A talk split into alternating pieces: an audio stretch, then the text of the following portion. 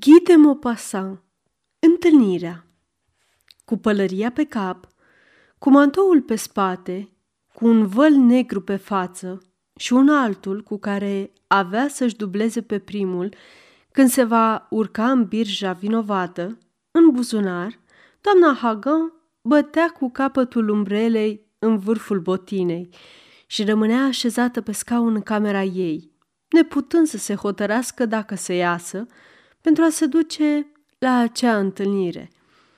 De câte ori totuși de doi ani încoace nu se îmbrăcase astfel în timpul orelor de bursă ale soțului ei, un agent de schimb foarte monden, pentru a se întâlni cu frumosul viconte de Martule, amantul ei, în apartamentul lui de burlac. Pendula din spatele său bătea secundele cu repeziciune. O carte pe jumătate citită stătea căscată pe micuțul birou din lemn de trandafir, aflat încă între ferestre, și un puternic parfum de violete, răspândit de două banchete puse pe șemineu, în două vaze mici din porțelan de saxa, se contopea cu un vag miros de verbină, pătruns prin ușa de la toaletă, care rămăsese întredeschisă. Când orologiul bătu orele trei, se ridică în picioare. Se întoarse pentru a privi cadranul, apoi zâmbi gândind, mă așteaptă deja, o să se enerveze. După care ieși. Își anunță valetul că se va întoarce în cel mult o oră, ceea ce era o minciună. Coborâ scara și se aventură în stradă, pe jos. Era în ultimele zile din mai, acea perioadă delicioasă când aerul primăvăratic de la țară se pare că poposește în Paris și îl cucerește, revărsându-se peste acoperișuri, intrând în case prin pereți, făcând orașul să înflorească, îngăindu-i jucăuși pietrele fațadelor, asfaltul trotuarelor și caldarâmul șoselelor, scăldându-l, îmbătându-l cu sevă ca pe o pădure care înverzește. Doamna Hagan făcu câțiva pași la dreapta, cu intenția de a o lua ca întotdeauna pe strada Provence, unde avea să cheme o birjă. Dar blândețea aerului, acea emoție a verii care ne copleșește în unele zile, o cuprinse atât de brusc încât, răzgândindu-se, o luă pe strada José Dantin, fără să știe de ce, atras în mod misterios de dorința de a vedea copacii din scoarul trinit. Se gândea, ei și ce? O să mă mai aștepte zece minute în plus. Ideea asta o bucura și mai mult și în timp ce mergea cu pași mici prin mulțime și-l imagina impacientându-se, uitându-se la ceas, deschizând fereastra, ascultând la ușă, așezându-se pentru câteva minute, ridicându-se și neîndrăznind să fumeze, căci ea i-o interzisese în zilele când avea o întâlnire, aruncând priviri disperate la cutia cu țigări. Mergea încet, amuzată de tot ce întâlnea, de figurile oamenilor și de magazine, încetinind pasul din ce în ce mai mult și atât de puțin dornică să ajungă încât căuta prin vitrine pretexte pentru a se opri.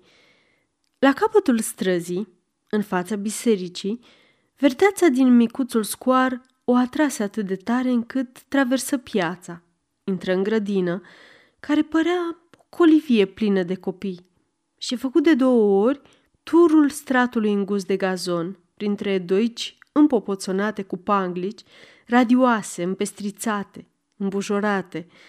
Apoi se așeză pe o bancă, și ridicând ochii spre cadranul rotund ca o lună de pe clopotniță, privi cum se mișcă limba ceasului. Chiar în acel moment se făcu trei și jumătate și inima îi trăsălta de ușurare auzind cum bat clopotele bisericii. Jumătate de oră era câștigată, plus un sfert de oră ca să ajungă în strada Miromesnil și alte câteva minute de plimbare se făcu o oră, o oră furată din întâlnire. O să mai rămân acolo doar 40 de minute și gata. se va isprăvi și de data asta. Dumnezeule, cât de tare o plictisea să meargă la el, ca un pacient care se duce la dentist.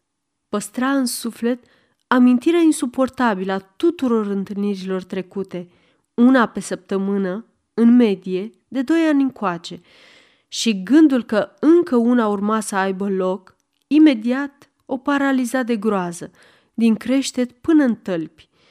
Nu că ar fi fost ceva dureros, dureros ca o vizită la dentist, dar era atât de plictisitor, atât de plictisitor, atât de complicat, atât de lung, atât de penibil încât ar fi preferat orice altceva, orice, chiar și o operație.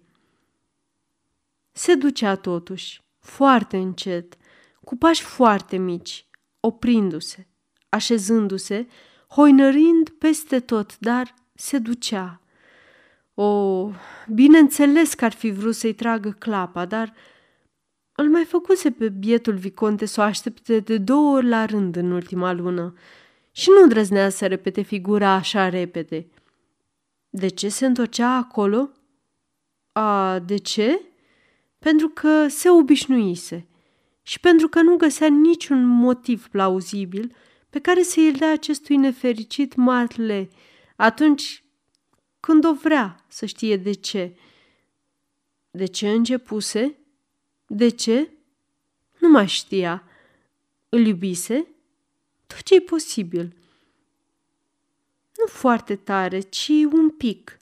Dar trecuse atâta timp. Arăta bine, era rafinat, elegant, galant și la prima vedere părea amantul perfect pentru o femeie de lume. Îi făcuse curte trei luni. Perioadă normală, luptă, onorabilă, rezistență suficientă – Apoi, ea încuvințase.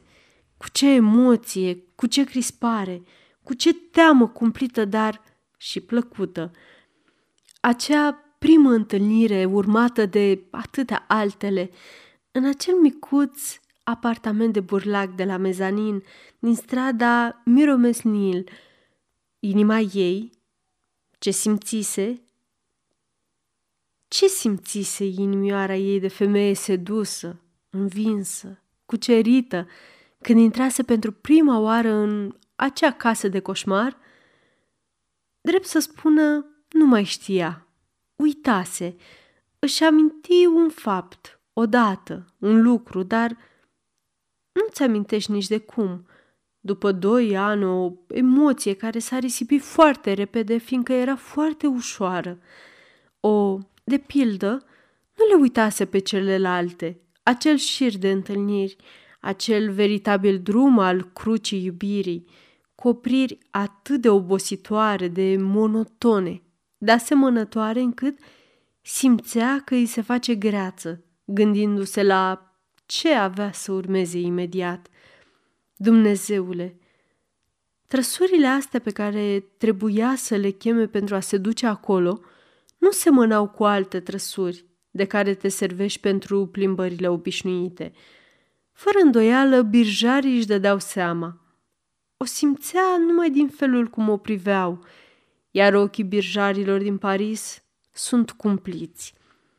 Când te gândești că recunosc în orice moment, în fața tribunalului după mai mulți ani, criminali pe care i-au condus o singură dată, în plină noapte, de la o stradă oarecare la gară, și că au de-a face cu aproape tot atâția călători câte ore are ziua, fiind destul de sigur pe memoria lor încât să afirme ăsta e bărbatul pe care l-am luat din strada Martir și l-am lăsat la gara Lyon la orele 12 și 40 de minute noaptea pe 10 iulie anul trecut. N-ai motiv să tremuri când riști ce riscă o femeie tânără – care se duce la o întâlnire încredințându-și reputația primului venit dintre birjari?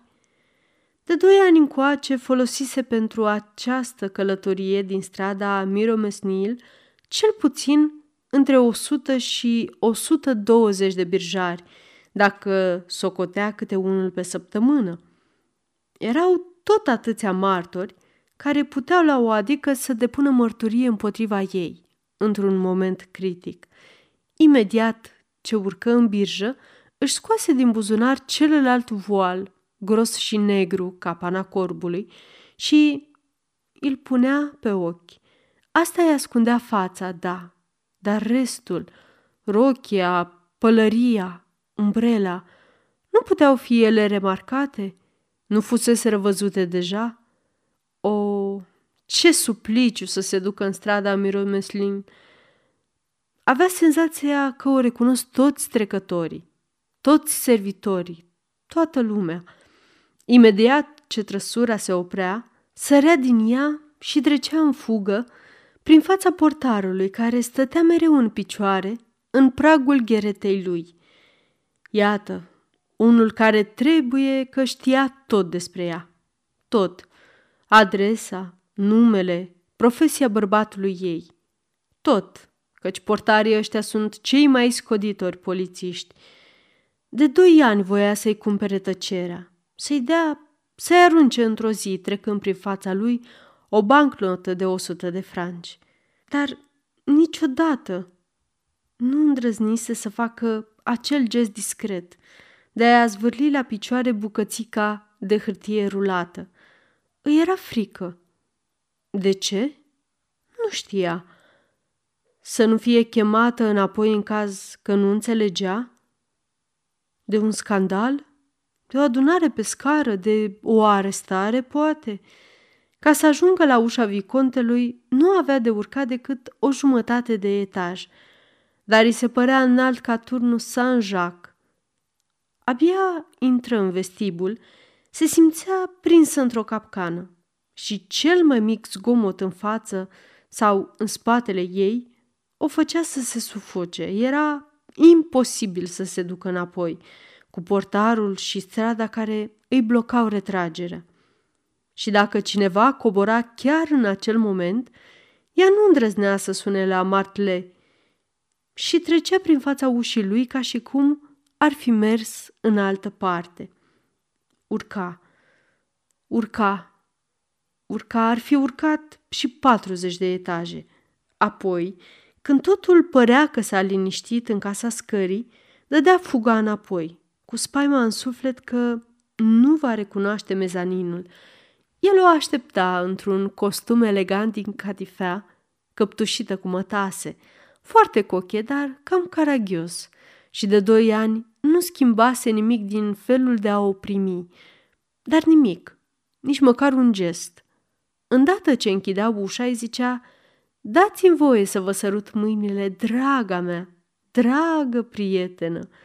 Apoi o urma în cameră, unde erau obloanele trase și luminile aprinse, atât iarna cât și vara, ca să fie mai chic, fără îndoială, și îngenunchea în fața ei privind-o de jos în sus cu un aer de adorație. În prima zi, gestul ăsta fusese foarte drăguț, foarte reușit. Acum, îi se părea că îl vede pe domnul Delaunay jucând pentru a o 120-a oară actul al cincilea dintr-o piesă de succes. Trebuia să schimbe interpretarea. Și după, o, Dumnezeule, după era cel mai greu. Nu, bietul băiat nu-și schimba interpretarea. Acel băiat atât de bun, dar banal. Doamne, cât de greu era să se dezbrace fără cameristă. Odată treacă meargă, dar să o facă în fiecare săptămână era oribil. Nu, sincer, un bărbat n-ar trebui să-i ceară unei femei o asemenea corvoadă. Dar dacă era greu să se dezbrace, să se îmbrace devenea aproape imposibil și atât de enervant că îi venea să urle și să-l pormuiască pe domnul care zicea învârtindu-se în jurul ei cu un aer stânjenit. Vreți să vă ajut? Auzi, să o ajute? A, da? La ce? Era în stare de ceva? Ajungea să-l vezi cum ține un ac de păr între degete ca să-ți dai seama. Poate că în momentul acela începuse să nu-l mai sufere. Când îl auzea zicând, vreți să vă ajut? L-ar fi omorât și apoi Era oare posibil ca o femeie să nu deteste până la urmă un bărbat care de doi ani o obligase, de mai bine de 100 de 20 de ori, să se îmbrace fără cameristă? Cu siguranță, nu erau mulți bărbați așa de neîndemânatici ca el, așa de mototole, așa de anoști. Micuțul baron de Grimbal n-ar fi întrebat cu aerul ăla de prostănac, vreți să vă ajut? El care era atât de plin de viață, atât de nostim, de spiritual, ar fi ajutat-o. Ei da, dar el era diplomat, cutreierase lumea în lung și în lat, umblase peste tot, dezbrăcase și îmbrăcase, fără îndoială, femei înțolite după toate modele din lume. Orologiul bisericii bătu iar, anunțând că trecuseră trei sferturi de oră. Ea se ridică, privi cadranul și începu să râdă murmuros. O, oh, trebuie să fie furios. Apoi plecă în pas mai vioi și ieși din scoar. Nu făcuse nici zece pași când se trezi nas în nas cu un domn care o salută cu o plecăciune adâncă. Ia te uită, dumneata, baroane, zise ea surprinsă. Tocmai se gândise la el. Da, doamnă. El o întrebă de sănătate, apoi, după vreo câteva vorbe nedeslușite, reluă. Știți că sunteți singura, îmi permite să spun dintre prietenele mele, nu-i așa, care n-a venit încă să-mi vadă colecțiile japoneze? Dar, dragul meu baron, o femeie nu poate să se ducă așa netam nesam la un bărbat însurat. Cum nu? Cum nu? Asta e o greșeală când e vorba de vizitarea unei colecții rare. În tot cazul, nu poate să se ducă singură. Și de ce nu mă rog? Doar am primit o mulțime de femei singure care au venit doar pentru galeria mea. Primesc în fiecare zi. Vreți să vi le spun pe nume? Nu, nu o voi face. Trebuie să fii discret, chiar și când e vorba despre cineva care nu e vinovat. În principiu, nu este necuvincios să mergi într-o anume situație, acasă la un bărbat serios, cunoscut. Nu e ca atunci când te duci pentru o chestiune inavoabilă. La urmă urmei, e destul de corect ce spuneți. Atunci, veniți să-mi vedeți colecția. Când? Imediat. Imposibil, sunt grăbită. Ei, aș, de o jumătate de oră stați pe bancă în scoar. Mă spionați? Vă priveam. Dar sunt grăbită de adevăratele. Sunt sigur că nu. Recunoașteți că nu sunteți foarte grăbită. Doamna Hogan începu să râdă și mărturisi. Nu, nu, nu foarte. O birjă trecu pe lângă ei, mai, mai să-i atingă. Baronul strigă, birjar! Și trăsura se opri. Apoi, deschizând portiera, urcați, doamnă. Dar, baroane, nu, e imposibil, nu pot astăzi. Doamnă, e imprudent ceea ce faceți. Urcați, începe să se uite lumea la noi, o să se strângă grămadă în jurul nostru. O să creadă că vă răpești și o să ne aresteze pe amândoi. Urcați, vă rog. Doamna Hogan urcă tulburată, uluită. Baronul se așeză lângă ea zicându-i birjarului, strada Provence. O, Dumnezeule, strigă ea deodată. Era să uit că am de trimis o telegramă foarte urgentă. Vreți să mă conduceți mai întâi la cel din tâi uh, birou telegrafic? Birja se opri puțin mai departe pe strada Chateau și ea îi zise baronului, Puteți să-mi uh, luați un formular de 50 de centime I-am promis soțului meu că-l invit pe domnul Martle mâine la cină și am uitat complet. Când baronul se întoarse cu formularul albastru în mână, ea scrise cu creionul. Dragul meu prieten, sunt foarte bolnavă. Am o nevralgie care mă ține la pat. Mi-e imposibil să ies.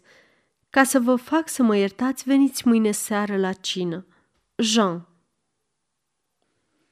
Umezi marginea cu lipici, închise cu grijă, scrise adresa Vicontelui de Martle, strada Miromesnil numărul 240, apoi, înapoiindu-i baronului formularul, zise Acum vreți să binevoiți să-l aruncați în cutia de telegrame?"